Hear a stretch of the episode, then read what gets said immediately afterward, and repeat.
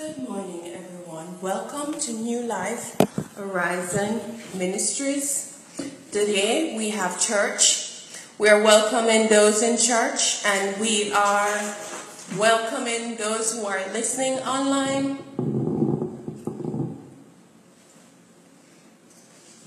Welcome, because this is the day that the Lord has made. Let us rejoice and be glad in him.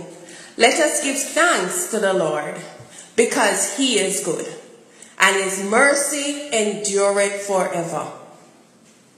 Lord, we come before you this morning, and we give you thanks, and we give you praise, and we honor you, Father, because you are God the Father. There is no one else like you. There is no one who compares to you. We have no other Father who treats us the way you do. You are Abba, the Most High God. You are faithful, you're kind, you're just, you're righteous, you're wonderful, you're beautiful. Lord, we bow down to you this morning and we give you thanks for your love, for your mercies towards us every day. Thank you, God, for faithfulness, for your faithfulness. Lord, yesterday I looked out and I saw the beauty of, of, of the scenery of, of what yesterday was like in the middle of winter. It was so beautiful, Lord. We give you thanks for the beauty that you have given unto us, the hills, the valleys, the seas, Father God. Lord, the mountains. Father, we look in the sky and it is beautiful. It is a beautiful hue of blue, which is re- reflecting the sea, Lord, but it is still beautiful. And so, Lord, I give you thanks for the, the, the, the possibilities that life brings. And Father God, I give you thanks for the beauty around us. So, Lord, this morning we want to set the atmosphere in this place, and we want to say, Father God, even now, every single thing that is not of you, we command you to leave this place even now. That every single mountain, every distraction, anything that would cause to take away from our praise this morning, we command it to leave right now in the name of Jesus. We bind power, principalities and powers over this place, and we declare this as holy ground even now. Holy, righteous, and just we are before you, Lord, laying ourselves bare. We come before you and recognize, Father God, if we have sinned against you in word, thoughts, or deeds, we bow down and we ask you for forgiveness, Father God. We ask you for forgiveness even now. And we usher in your presence in this place right now in the name of Jesus. Father God, let your presence be felt, be known, Lord God. Spirit of the living God, fall afresh upon this congregation even now in the name of Jesus. Call up, fall afresh on the individuals that are listening even now in the name of Jesus. Father God, even now in the rooms, Father God, Lord, in the dorm rooms, wherever they are, Father God, in their bathrooms, in their living rooms, Father God, come and touch. May their lives never be the same after this broadcast, Lord. May their lives never be the same. May there be change, change, immediate change, Father God. Lord, transformation. Lord, we pray, oh God, that souls will be saved this day. Lord, that depression will lift. That downtroddenness will lift, that this, this discouragement will move.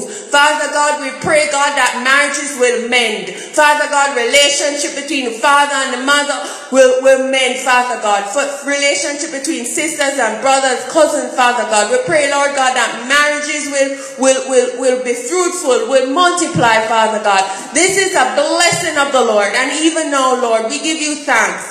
And we thank you for your goodness in Jesus' name. Amen.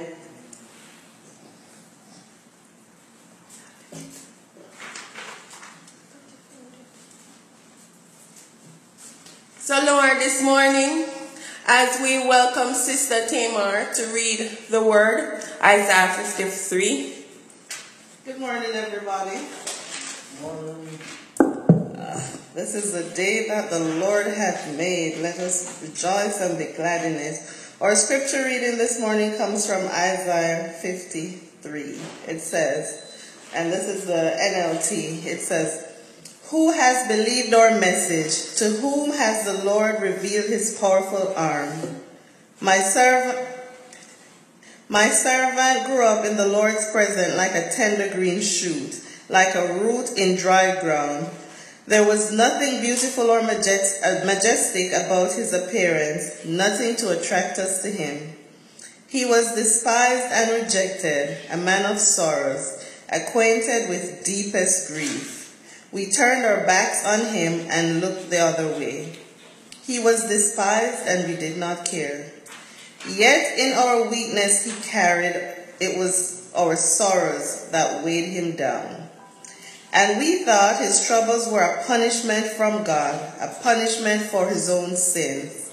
But he was pierced for our rebellion, crushed for our sins. He was beaten so we could be whole. He was whipped so we could be healed. All of us, like sheep, have strayed away. We have left God's path to follow our own. Yet the Lord laid on him the sins of us all. He was oppressed and treated harshly, yet he never said a word. He was led like a lamb to the slaughter, and as a sheep is silent before his shearers, he did not open his mouth. Unjustly condemned, he was led away. No one cared that he died without descendants, and his life was cut short in midstream. But he was struck down for the rebellion of my people. He had done no wrong, and he had never deceived anyone. But he was buried like a criminal. He was put in a rich man's grave. But it was the Lord's good plan to crush him and cause him grief. Yet when his Yet when his life it made an offering for sin, he will have many descendants. He will enjoy a long life, and the Lord's good plan will prosper in his hands.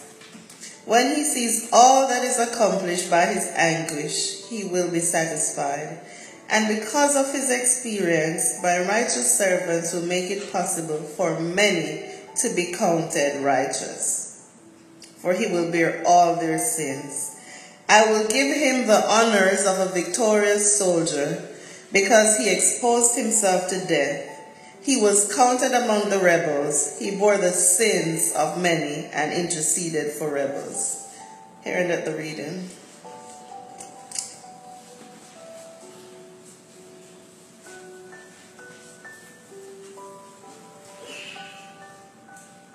So let us come and let us give thanks to the Lord. Let us praise him. Let us glorify his name with all our beings, with all our lips, with everything that in us, Father God. Let us praise the Lord. Let us stand and give thanks to the Lord, because indeed he is good. And his mercy.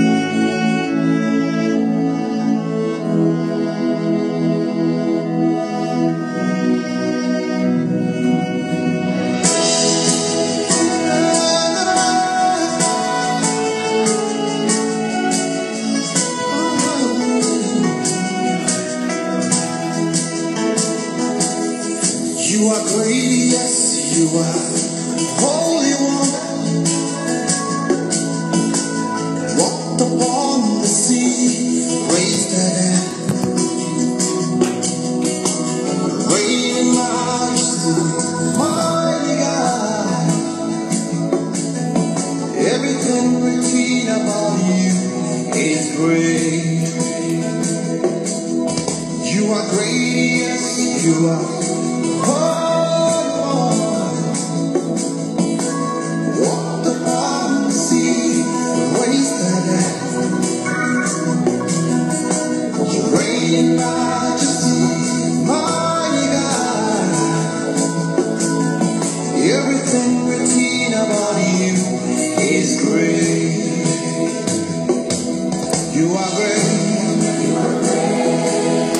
are great. You are great.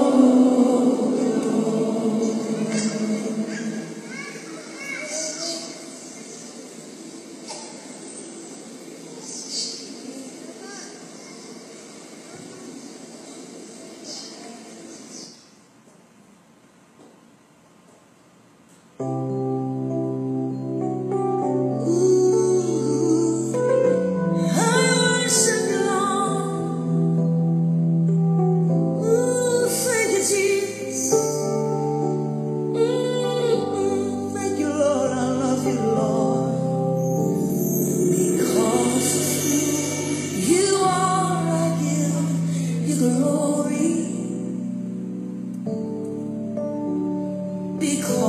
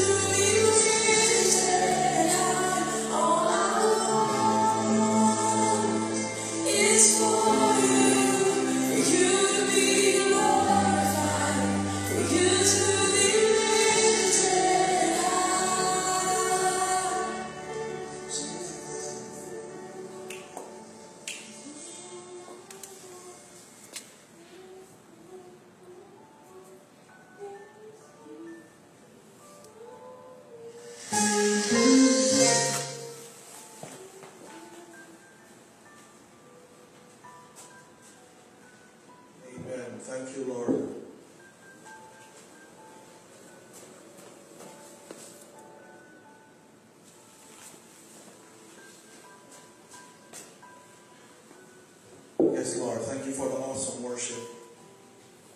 As indeed, we thank you again for the opportunity to come before your presence. Lord, we thank you for life.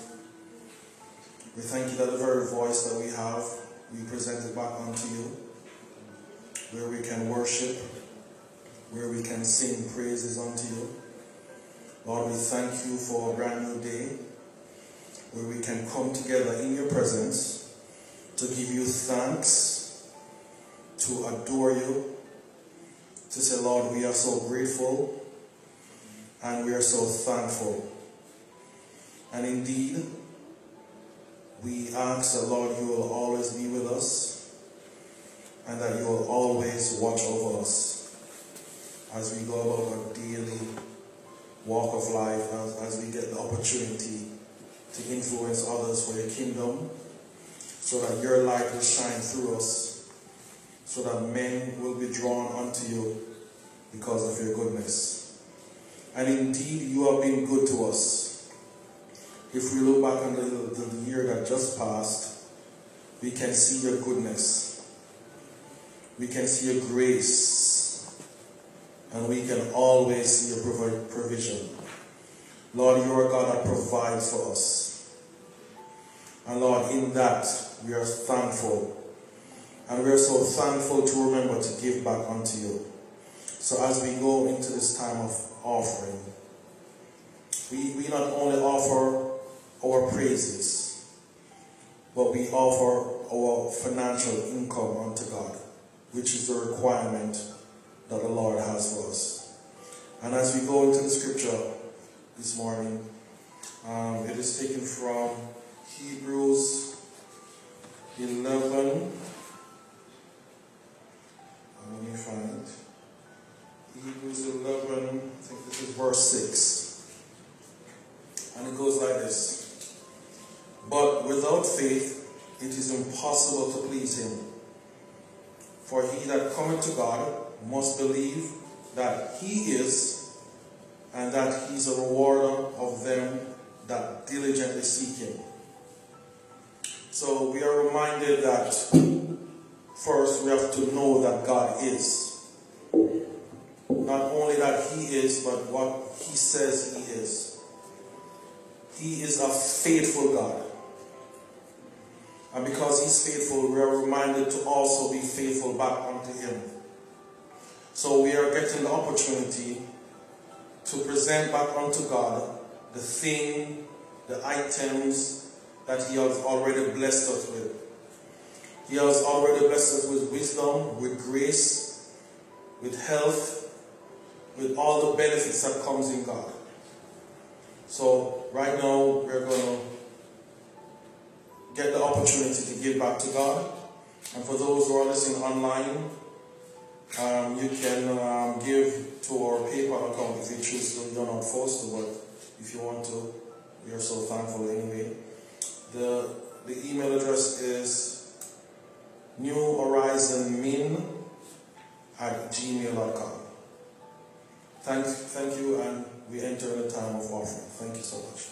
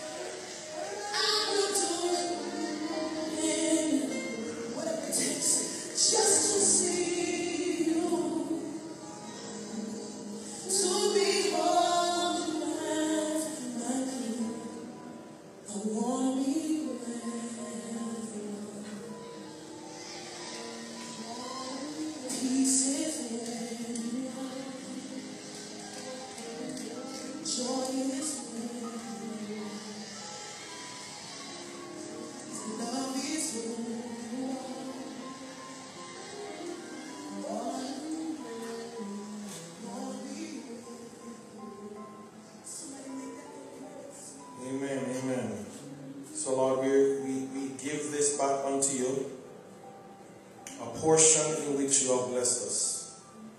And we ask that you will we receive it in grace so that we can use this for the furtherance of your kingdom.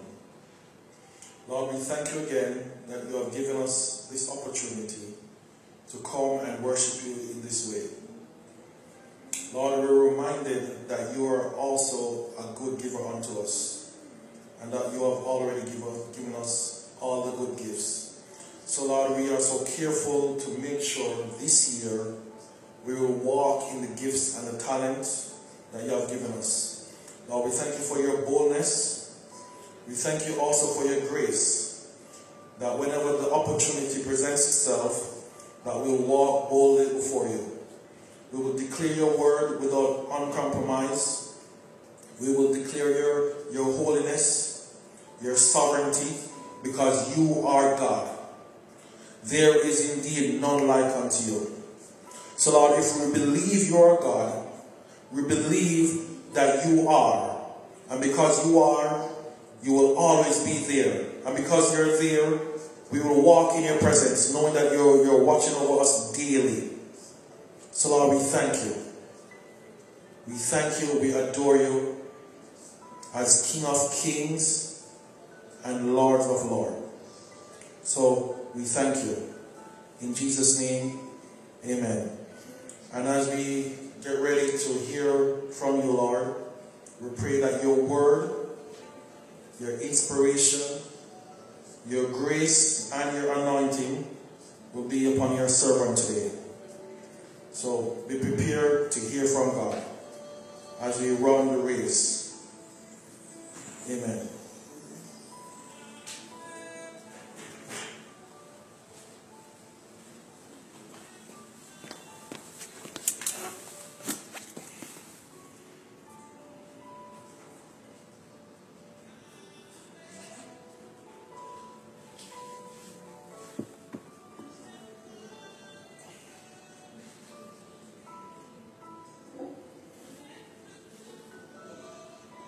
Good morning, everyone.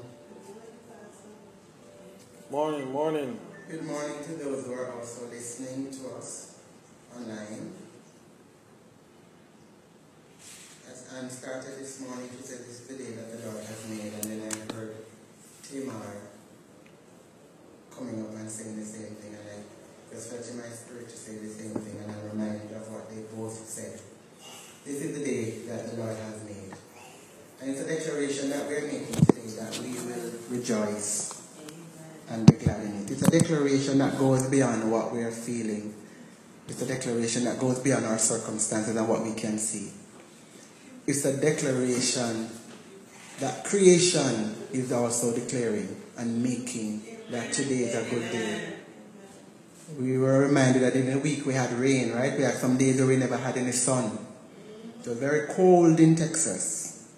Raining cats and dogs, but today it is a sunny day. You could actually come out in a t-shirt. You could come out not wearing any coat, nothing. No, nothing is needed but just to put on regular clothes and step out. That's what we're giving you thanks for, Lord. We're giving you thanks just because of you. And so this morning, Lord, I just want to bless your name. I thank you, Father. You're indeed a good God. You're indeed a good God. You're a great God. And so this morning, Lord, we run the race. We run the race of faith, knowing, God, that there is a crown that awaits us. We run the race, God, of faith, knowing that you are there waiting for us and you are running beside us as our coach. We run the race of faith, knowing, God, that we are going to win. And this morning, Lord, I just bless you. Bless you for how you chose us. Bless you, Father, for how you, God, desired us. You chose us. You appointed us. You selected us. You sent us. And even as we come this morning, Lord, we are mindful that we come to praise you. And we also come because we are sent by you. And so, Father, I just honor you this morning and give you all the thanks and praise. In Jesus' name, Amen.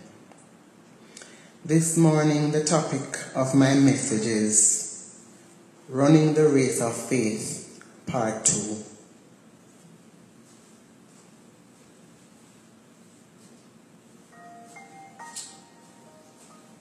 Last week we looked at what it meant to run the race of faith with endurance. We were mindful that there it was, according to Hebrews twelve, that there was a surrounding great cloud of witnesses who were commended for their faith, and even though they did not receive what they had promised, they ran the race with their eyes fixed on Jesus. They suffered like you and I, maybe in ways that we will never suffer, because most of them were martyred. They were persecuted, they were flogged, they were jeered, imprisoned, but they kept steadfast in their faith.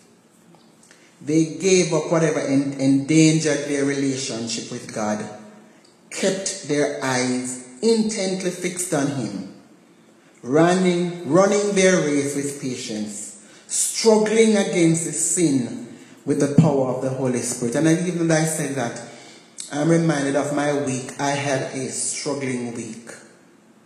Emotionally, I was running a race and I felt the weight, the weight on me. And I was constantly reminded that I was running a race that was designed for me. I had to remind myself every day I was praying up the same prayer. I mean, Monday, Tuesday, Wednesday, Thursday, Friday, the same prayer I was praying. I had to be mindful that the things that were clinging on me, the thoughts that were coming to me, were things that wanted to hold me back, things that wanted to to slow me down and to cause me not to run my race. But I was reminded that this race was designed by God for me to win. So I do not run with hopelessness. Even though thoughts were coming, I remembered that I was chosen, that I was appointed, that I was designed by God. And you had predetermined my race. I was uniquely selected to run this race. And when the things came at me and the thoughts came at me, I had to remember that no one can run this race. So it made no sense to call and complain, because no one can run this race for me. And I don't know what your week was like. Maybe it was a great week. Praise God.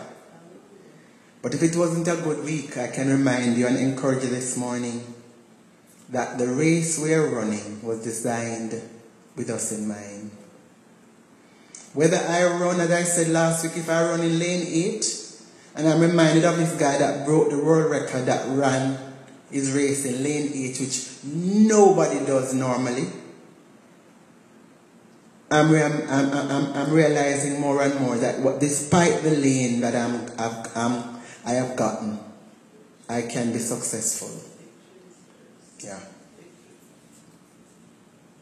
Therefore, I'm reminded that in order for me to run that race with purpose and to be successful, I have to throw off.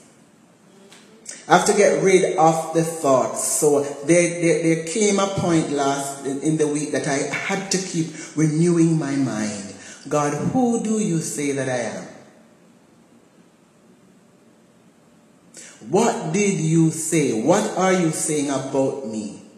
I had to stop to acknowledge who I was. My identity in Christ was so important. I had to know who I was. I had to throw off the thing that came to bombard my mind that wanted me to feel shameful and condemned. I had to run each day like an athlete. Paul said he had to beat his body. I had to beat my mind. I had to beat my body. I had to tell myself, you are not that. You are that. I had to be determined. I had to commit myself and be driven to achieve that which I know I had to achieve. I recognized also that I could not do it unless I kept my eyes on Christ. And so I was mindful that even as I prayed,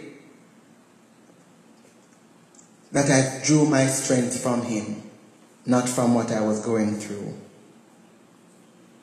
I had to remember that He made a sacrifice for me that I couldn't have made for myself. He died to give me access to the Father. I had to share with Him my disappointments and my concerns. I had to believe that He said that if He, whatever He'd done to me, it was predetermined. And even though I may want to rebuke the enemy from now till next year, the fact that He has allowed it, it was done for my own good. I had to allow Him to be my inspiration.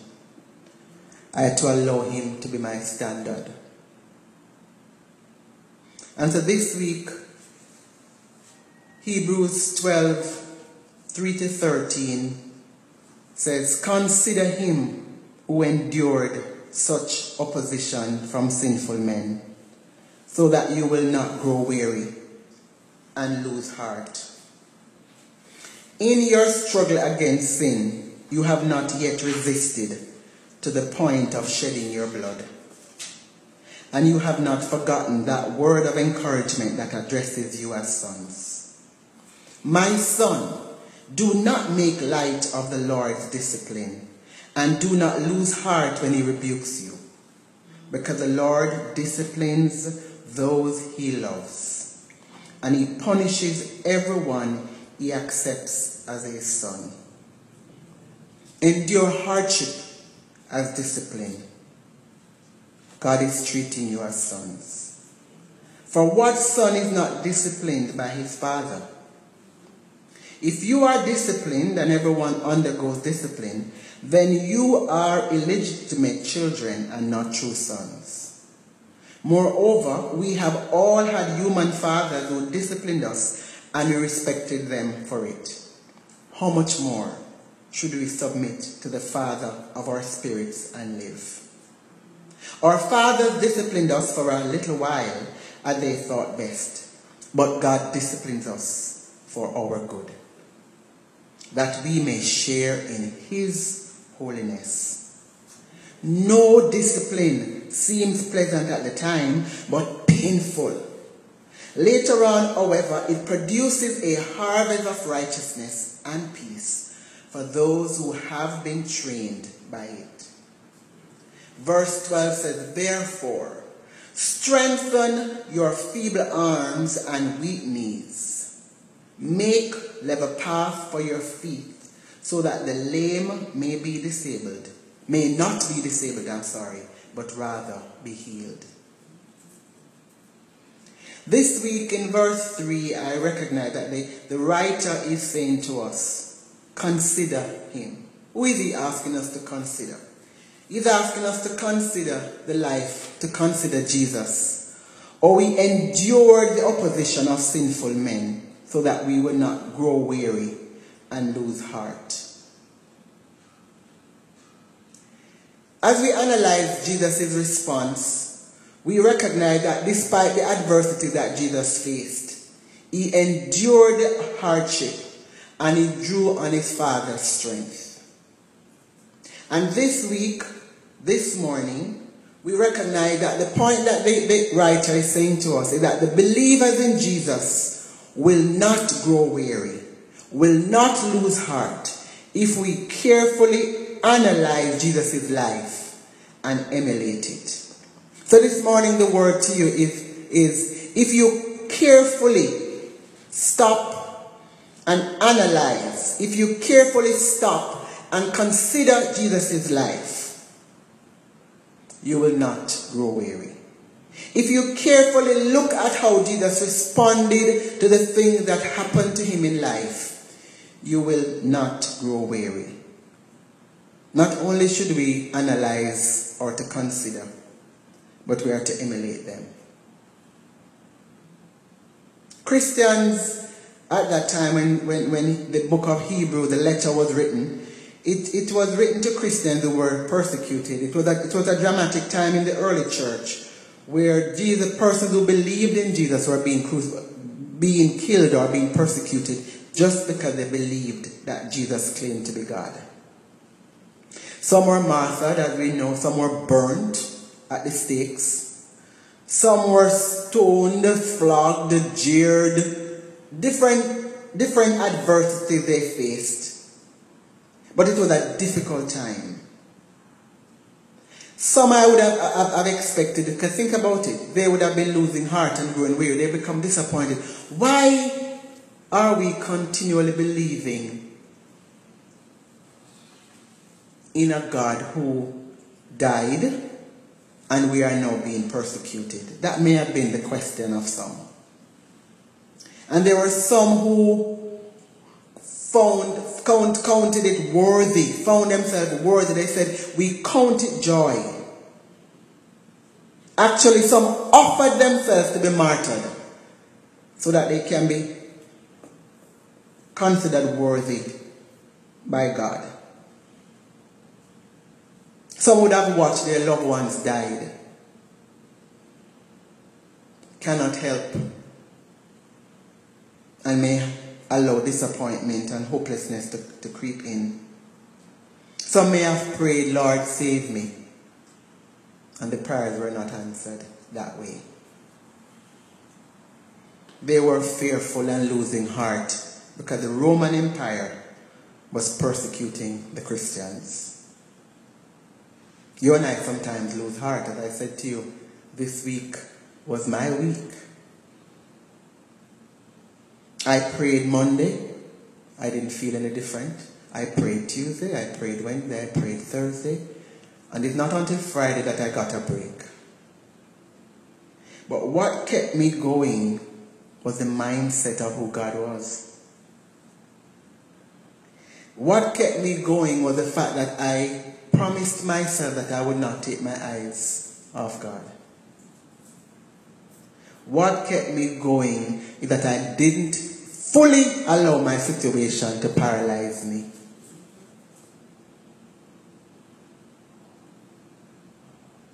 And sometimes we live in the past where we constantly remember the negative things that were done to us, or remember the life that we once lived. And that in itself can bring discouragement. We compare ourselves sometimes with others, and we look at where we are and we say, I could have been further along my journey. But the longer I'm recognizing that we keep our eyes off Jesus, the more discouraged and discontent we become. The more we allow hopelessness to creep in. Hopelessness shapes our perception and affects our mood. Hopelessness has a way of physically, spiritually, and emotionally bringing you to that place of deterioration where you start to get feel weak. Physically, you start to feel weak. And your faith in God starts to diminish.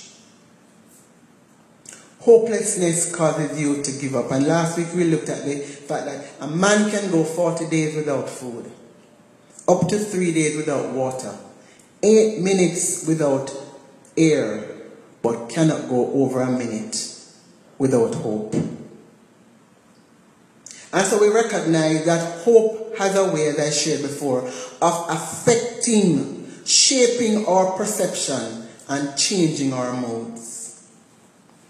The writer of Hebrews urges or urged the believers in Christ to not lose hope and to grow weary. Actually, he said to them, do not give up. Do not give up, because none of you have yet struggled to the point of shedding blood. And that is what I had to remember this week. I, no matter what I was being faced with, no matter what I was going through, I have not yet shed one drop of blood. My life was not taken from me. And he urged his readers to continue to run the race of faith, carefully thinking, carefully analyzing and reflecting on Jesus' life with an aim to emulate it. When spat upon, when lied on, when threatened, when called a glutton and a drunkard, when abandoned, when betrayed by one of his own disciples. Jesus could have called angels to destroy the world and set him free, right? Where, where, where the scripture spoke about that. But instead what he did, he endured the opposition. He endured the cross, he up, endured the opposition of sinful men and chose not to give up. Think about it. Jesus was so powerful. One word. He could have said angel. He could have said Gabriel. And Gabriel alone could have destroyed all of what was happening. He never had to call a legion of, the, of angels. One angel. Michael, Gabriel, any one of those names that we know and the others that we don't. He could have called. But he chose to endure.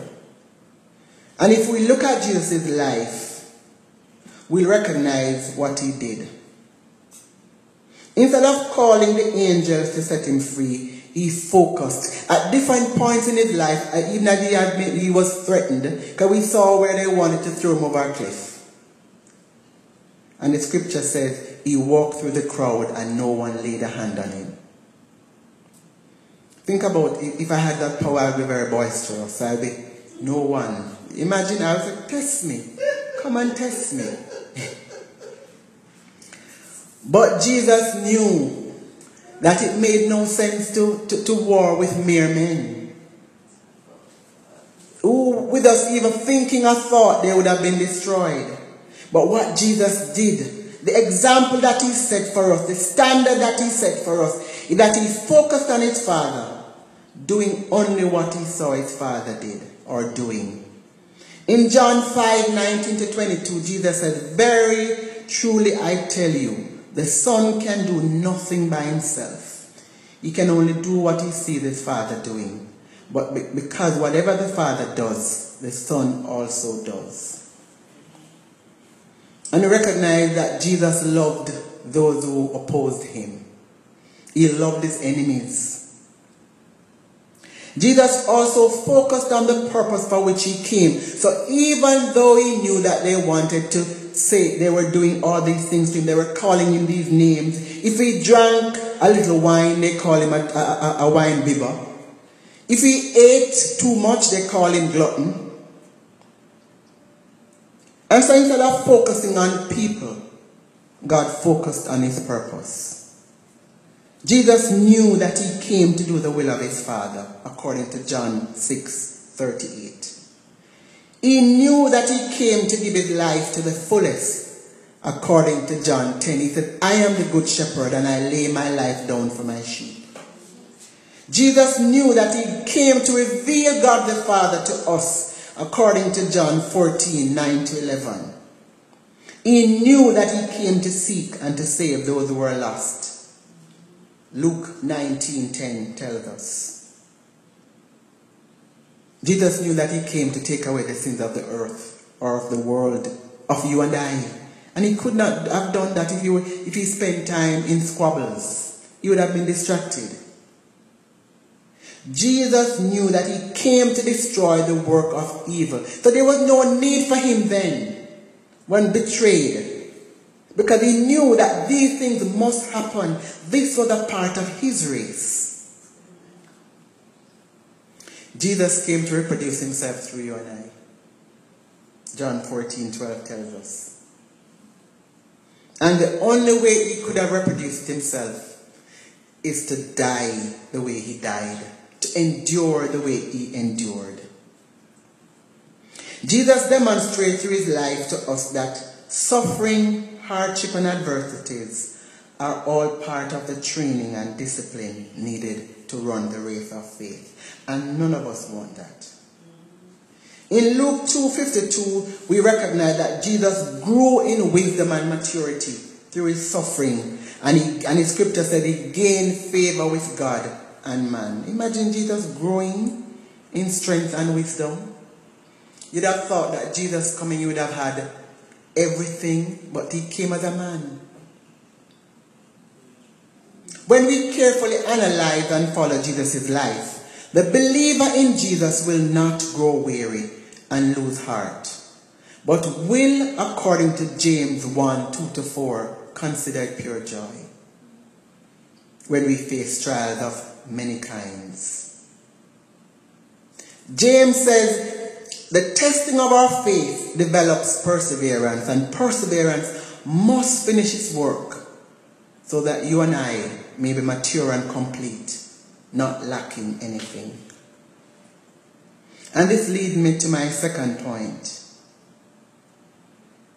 In verses six, seven, and ten, the, the writer of Hebrews says, believers in Jesus are disciplined because it is a sign of God's deep love for them. Can you believe that? The Lord disciplines those he loves, according to verse six. He disciplines those who are his sons, according to verse seven. And he disciplines us for our good, according to verse ten. Discipline, according to Merriam-Webster Dictionary, is the training necessary to correct, to mold, or to perfect the mental faculty or moral character of, a, an, of an individual. We are therefore encouraged by the writer to not make light of the Lord's discipline and not to lose heart when he rebukes, because the Lord disciplines those he loves and punishes everyone he accepts as a son. Suffering and hardship, therefore, are God's method of correcting and molding and training us in righteousness. To be called the sons of God is not gender specific. So when it, the scripture says we are sons of God, it's not because he's saying that we are all men or we are all male. It has nothing to do with the gender. It speaks of our identity, who we are. According to Romans eight, fourteen to seventeen, sons of God are children of God. Sons of God are heirs of God. Sons of God are co-heirs with Christ of God. We are daughters and sons who submit to the moving and the leading of the Holy Spirit to enjoy the freedom, the joy, hope, and love that comes from fellowship with the Father. I remember that as a child that my mom would go to the hairdresser on a Saturday. And she would, oh, my, my, my one little chore was to clean what then we call the veranda. Some may call it the patio. And I remember I would play. I loved to play. I loved playing more than I loved chores. And I would play, play, play, play, play. And when I saw her coming up, I started to cry because I realized I didn't. I didn't start cleaning. And she would come up and she would say, why are you crying? But I know I'm crying because I can't start now. It's too late. And I know what I'm going to get. And she would say to me, go and get the belt, because the belt was kept one spot. And we went, got it, came, took your beating or your spanking, and you went and you put it back. And I remember every time, it's like I never learned. I did it so often that I wondered, and when I look back, I wonder, but why did I not, did not understand that? Clean first and play after. And as I look back at my own children, I recognize I spanked them also, not because I hated them. I spanked them because I loved them, and there were things that they did that I wanted them to, to not do or to understand the consequences of an action.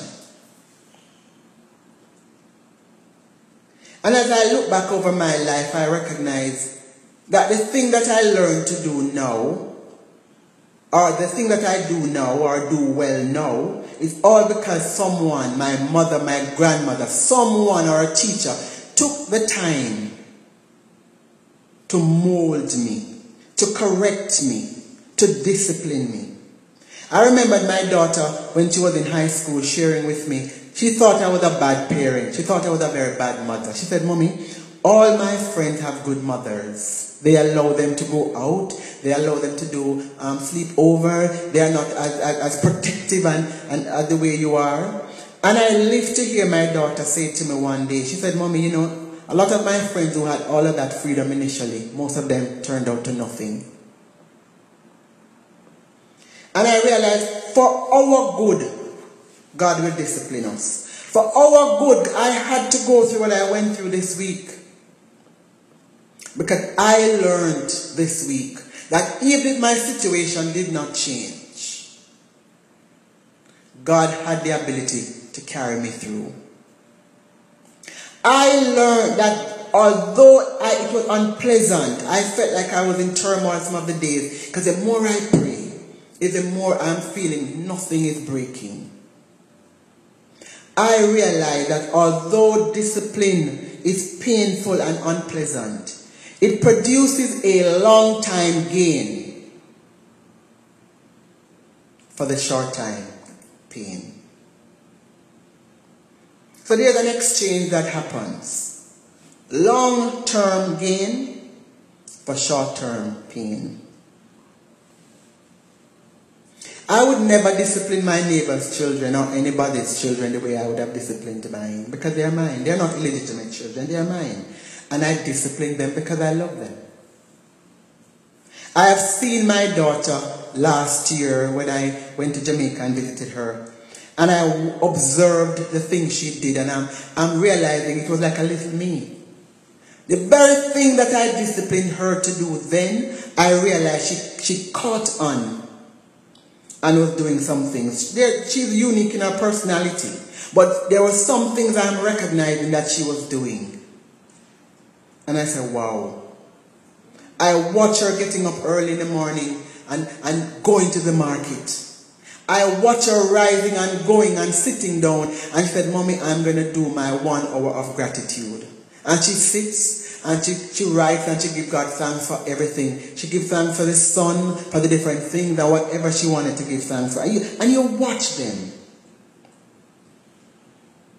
And I'm, I'm, I'm reminded of God just looking at us and, and looking at us being Christ-like. As we endure, as we, we go through the situation or the struggle, the unpleasant things that happen in our lives. And God watches us and He says, look at my daughter. Look at my son. Look at the Christ-likeness in them. Look at the character of my son coming through them. God disciplines us, my sisters and my brother, because He loves us and He cares deeply for us.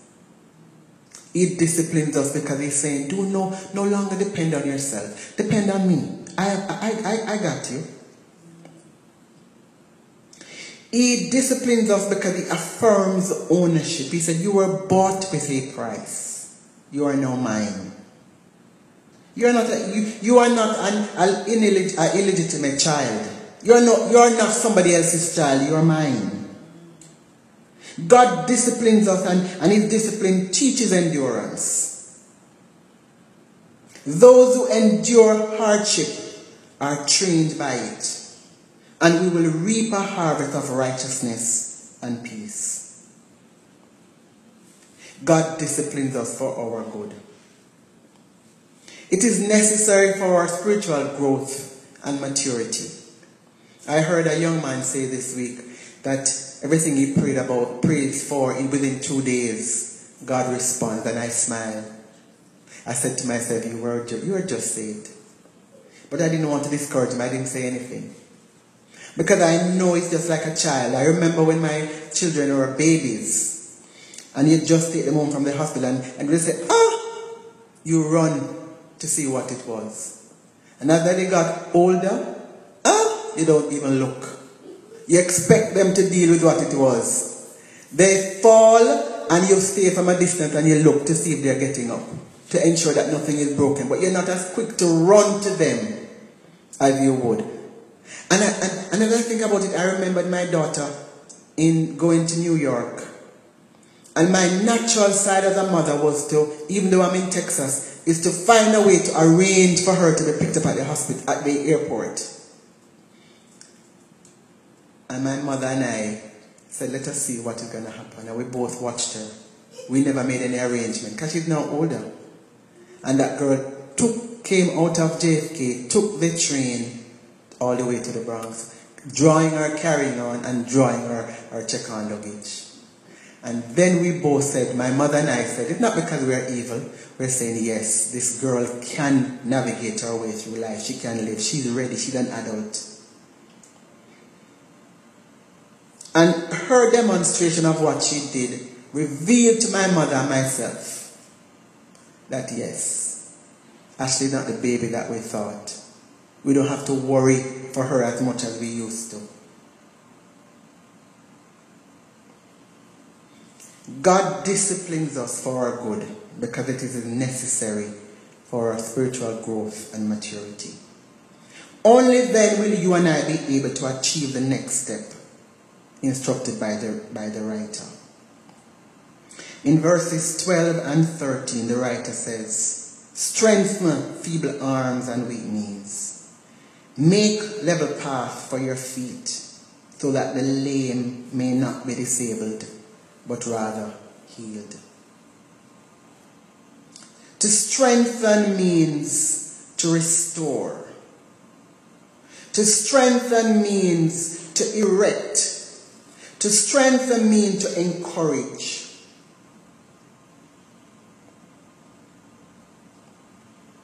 We can respond to God's discipline in many ways. We can despise it. We can even despise the persons through which he uses to discipline us, because many of us despise the people that he uses. Or we can grow weary and give up. But the writer instructs us that the best response to discipline is to strengthen yourself. He said, strengthen your feeble arms and your weak knees. He said, restore yourself. Make yourself stronger. And what I noticed is that he did not say strengthen your feeble arms. He said strengthen your feeble arms and your weak knees. He was speaking to the joints. He was speaking to different areas in our, in our, in our lives that needed to be encouraged. He was saying every area of your body that is paralyzed by fear and worry. Every area of your life that is discouraged by affliction. Every area of your life that is discouraged because of the lack that you have or because of the conflicts that you face. Every area of your life, he's saying, strengthen. And we are strengthened when we encourage ourselves with songs, psalms, or even the stories of others who overcame. We strengthen ourselves when we remind ourselves of God's faithfulness in the past. I had to do that this week. We have to look back at our experiences of how he came through for us. Even when we, we thought that it was not going to be possible and we saw him coming through, we strengthen ourselves by remembering Reminding ourselves that God did it before and he has the power and the ability to do it again. And even if he does not, like the Hebrew boys, they're going to still trust him. We strengthen ourselves by drawing upon the strength of Jesus, focusing on him rather than on our situation. Trusting and depending on him for our help and our growth. We are strengthened when we think about and envision what God has in store for us according to his promises in Scripture. We are strengthened when we do not concentrate on our weaknesses, concentrate on our situations, our lack, or our loneliness. And I had to learn that this week to be here this morning. We're strengthened when we encourage others. Have you ever thought of a time when you were going through a discouragement, but for some strange reason there was someone who came by your pathway, and just by saying something to them, encouraging them, you felt encouraged? That is one of the ways that we can strengthen ourselves. After strengthening ourselves, in verse thirteen, the writer says to us, make level path for your feet, so that the lame may not be disabled, but rather be healed. So I recognize this morning that we strengthen ourselves not only for us, But we strengthen ourselves for others who need to be strengthened. Those who need to hear who God is. Those who need to hear what God can do. Those who need to hear what God has done. They are in need of examples. They are in need. There are persons out there this morning and that you'll come across this week that are in need of hearing your story. Your story. How did you survive what you went through? A lady called me this week and she was sharing with me that she was invited to speak at a place. She was invited to speak at a conference. And she said she went with the stories she wanted to share. But unknowing to her, her mouth kept going and she spoke things she didn't want to speak, that she kept as secret. Only to realize that was what God wanted the people to hear. Not the other stories, the beautiful stories that she had. And she said she was surprised at the amount of persons who got delivered because of what they shared. Because of what she shared, her secret that came out that she didn't plan to share. When you and I understand the truth of who God is, what He does and the reason for what He does, we will exert the effort to run the race of faith. Knowing that there is an eternal reward for those who finish the race. So how do we make level paths for others? We make level paths by not focusing on my problem, but concentrating on yours. Offering encouraging words to others, counseling and praying, helping especially when I have the ability and means to, and even when I don't, trying to see how best to get you the help that you need. And that is somewhere, something that I need to work on. Imagine if I focus on you and you focus on me. What love and unity. John thirteen thirty-five said, they will know that you are disciples if you love one another. And the songwriter said, they will know that we are Christians by our love. We will work with each other, the songwriter said. We will work side by side. We will work with each other. We will work side by side. And we will guard each man's dignity and save each man's pride. And they'll know that we are Christians by our love. Yes, they'll know we are Christians by our love. And that is something I'm encouraging myself to do. Not there, but saying to the Lord, Lord, I want to push beyond where I am. I want to push beyond where I am, what I'm going through. I want to live at that place to be able to make level path. I, but first, I have to learn to strengthen me. In what way are you strengthening yourselves and making it easier for others to believe? Follow Christ or be encouraged. Or would those around you be confused, hopeless, and experience negativity because of how you speak and live?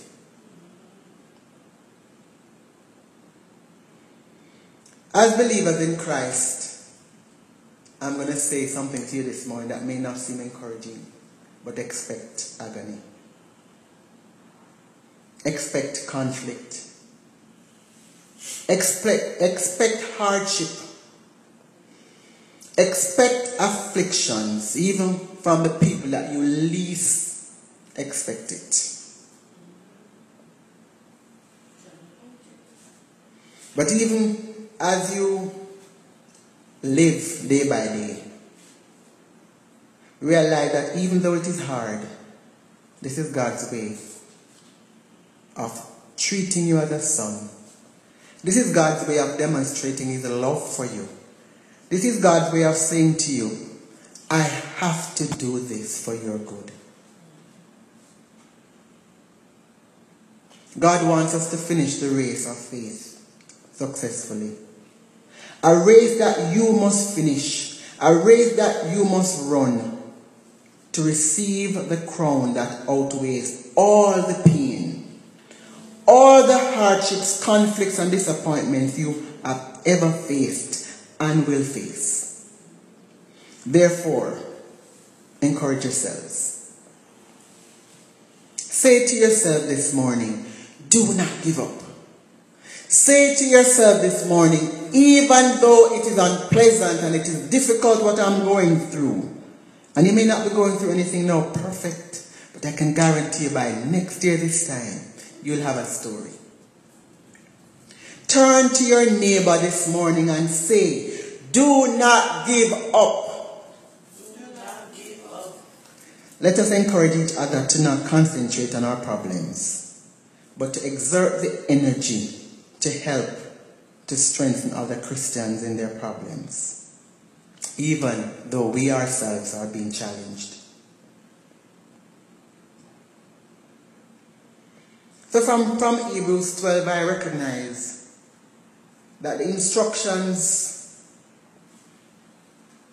commands, the imperatives of the writer were geared towards people running a race with an aim of finishing well. He said, throw off. Throw off the pride. Throw off the anger. Throw off the, the disappointment that keeps you back. And if nothing is wrong with being disappointed, but it's not to hold you back. Throw off anything that holds you back by renewing your mind with the word, by remembering who you are in Christ, by remembering who your God is,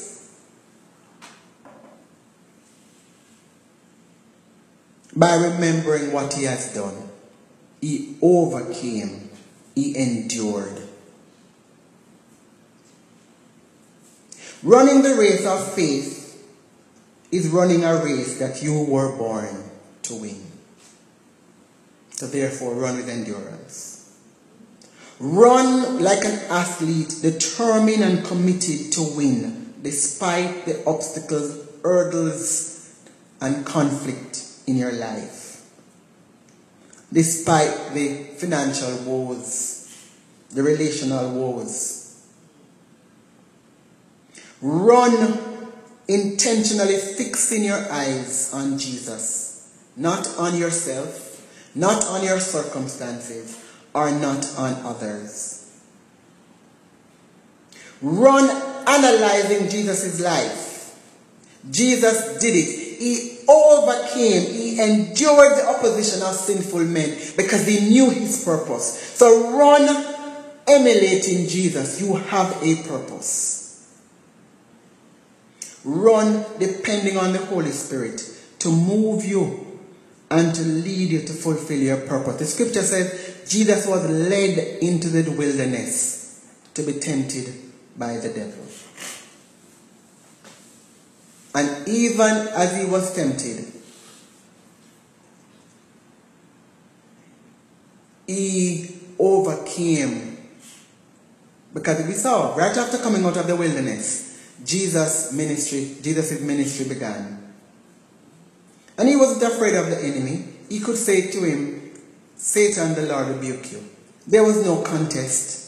He just spoke. He just rebuked him. So there's no need for him to be in, a, in, in, in the ring and punching. There, no need, there wasn't a punching match. He knew who he was. And this morning as we run the race, God is not going to stop until we know who we are. He's not going to stop until we know whose we are. You and I are sons of God. We're the heir of God. We're co-heir with Christ. And the one whom we serve is the mighty El Gabor, the omniscient one, the omnipresent one, the omnipotent one, who is in control. Know this morning that you are loved by a God who has no lack. His, his love for us has no condition. He wants the best for you and I. and He will discipline you and I to achieve the best. So this morning, strengthen yourself. Strengthen yourself because agony is going to come. Strengthen yourself because you are going to face hardship and conflict. Strengthen yourself. You're going to be afflicted. But we strengthen ourselves not only for us. We strengthen ourselves also for others so that they may be healed. And so this morning, I'm not sure where we are. If you have never experienced that relationship with God where in the middle of your conflict, you have Him to depend on, this morning is a morning God is saying to you, Christ died for you. He died so that you'll have peace and access to God the Father, where you once never had it. And He's saying to you this morning, whether you are mine or you're not mine, you're gonna, you're going to have hardship. So why not choose to, have the, to go through your hardship with Him? Why not choose to allow Him to lead you and to order your steps and to guide you into that channel and to navigate your way with you through your lane? He's saying to you, if you have never done that before, now is the time. And it's not difficult. All you say, Father, I have never asked you before to be my Lord. I have never asked you to before to be my Savior. I have never asked you before to be my guide and my leader. And this morning I'm saying to you, Lord, forgive me. Forgive me for all that I have done, all the things that I have done that are morally wrong and that are sinful before you. Forgive me for even not, not looking towards you, even though I heard about you, and even if I never heard about you before today. Come into my life and be my Lord and my King. And if you knew Jesus as your Lord, and because of the race, the discipline, the thing that you went through, the hardship, you walked away. Jesus is saying to you this morning, I never cast away my people, so come back. I never moved. You moved. And I'm waiting. God is waiting this morning for you with outstretched arms. He wants His son, like the prodigal boy, to return. He sits and He waits daily, waiting for you to turn to Him. Waiting for you to even whisper or to share your sorrows or your joys with Him. He wants to help you again.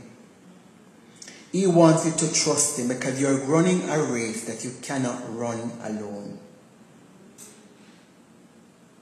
And if you're a believer who continue to run this race, knowing that you're depending on God, I can encourage you. What you're going through is God treating you as sons. What you're going through is God saying to you, I am maturing you. I am doing this for your good. So do not be discouraged. What you're experiencing now, God is saying to you, victory lies ahead, so do not give up. A better day is coming. Take courage, fear not. What you're going through, God is saying, I have trusted you with that because I know you're gonna, you have the ability to overcome. And God is saying to us this morning, when you face troubles, when you face trials, consider it pure joy. I am in the midst. I am working things for your good. And, and though it is unpleasant and difficult, I know the plan that I have for you. Plans to prosper you and not to harm you. Plans to give you hope and a future. God said when we call on Him, He will answer because He hears. And just by being His, He hears you. There's a guarantee that he hears you. He said, before you call, I answer. Because he knows. He knows the journey. He knows your race. He didn't wake up this morning and said, oh, wow. What is that she's going through? He didn't wake up this morning and say, oh, wow. Why did so-and-so did that to her? He didn't. He didn't. He knew in advance long before that this was the challenge that we were going to face in our race of life. And he said, I have things in place. I have things in place to address that which you're going through. But you have to focus on me. You have to keep your eyes on me. You must resign yourself to only look at Jesus and not at your circumstances. Because if we look at our circumstances, we will live in discouragement. He said, look at me. Your race is not your neighbor's race. Your neighbor's race is not your race. And I remembered a friend of mine, she died, and she had lupus. And at the time, I was going through separation. And she said to me, she said, I would never want to go through what you're going through. And I said to her, I would never want to go through what you're going through. She felt like being sick in her body was something she could have managed because she had a loving husband. I felt like not being sick in my body was best for me. Eh? So no two race. So if I wanted to look at her relationship with her husband and overlook what she was going through, because sometimes that's what we do. We only look at the successes in other people's lives, not looking at their race, their obstacles that they're, and sometimes we're not even privy to seeing what they're going through. But for every human being on earth, there are challenges. They may not share it. So let us not give up this morning. Let us not grow weary. Let us not lose heart, but let us run the race of faith with the, the, the determination, the drive, and the commitment as an athlete to finish well. Because what lies ahead is a crown of glory, a long-term gain for the short-term pain. And so this morning, Father, I want to thank you for your word to us. I thank you, Father, this morning that, Lord, I do not stand here and speak as one who have not been afflicted, but, Lord, I have been afflicted even as, as, as, as this week, as close as this week. But I come, Father God, to you and I speak about the God that I know who brought me through. I speak about the God who, though I did not know when and how it would break, I stand here this morning knowing that even if my situation does not change, you are still God because you are in control. I stand here and testify this morning that you are a faithful God and that because you love me, you will not leave me in the stupor, in the mess that I am, because you desire more for me. You desire to, to mold me. You desire, Father God, to form me. You desire to see yourself in me. And so this morning, God, I stand and I say, God, here I am. When I am weak, remind me to strengthen myself by keeping my eyes on you. Remind me that my strengthening myself is not about me alone, but it's for others. The call that I will get this week is someone calling, needing to be encouraged. And so, Father, you said in your word that you were afflicted, yet without sin. May we, God, be at that place, that despite what we face, despite what we go through, we will not sin. So Lord, help us to run that race, throwing off the weight, Throwing off the financial woes, throwing off the relational woes, throwing off the fears, throwing off the pride, throwing off the conflicts, throwing off everything that holds us back. Running the race with perseverance, the race marked out for us. Fixing our eyes on you and you alone. Allowing you, Father God, to lead us into the path. Allowing you to guide us into those lanes. And so, Father, I bless your name this morning.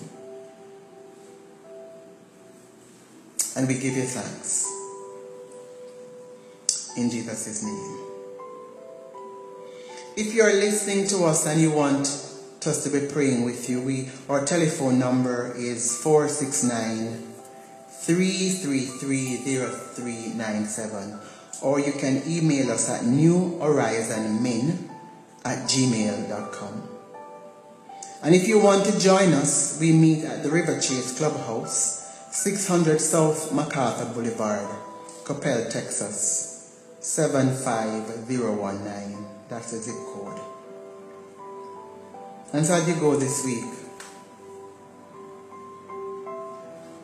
we meet at ten a m As you go this week, remember, whatever you face this week, you're in a race. Run with endurance.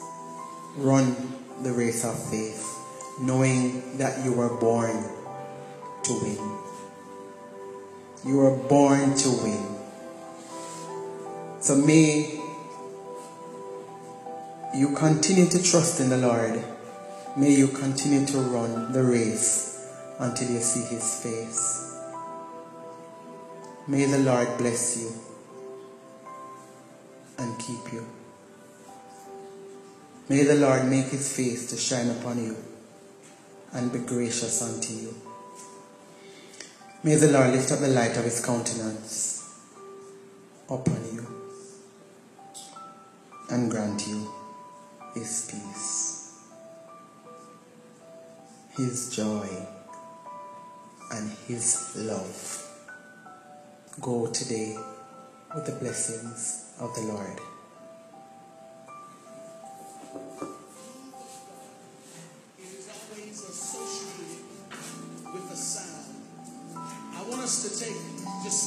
thirty seconds, and we're gonna we're gonna sing this song. We're gonna raise it as an offering to the Lord. But I want us to take about maybe just thirty seconds, if you will, brother. I just want you to minister on that on that guitar. I want you to raise your hands in His presence, and let's just worship God all over this room. Come on, everybody, let's worship God all over this room.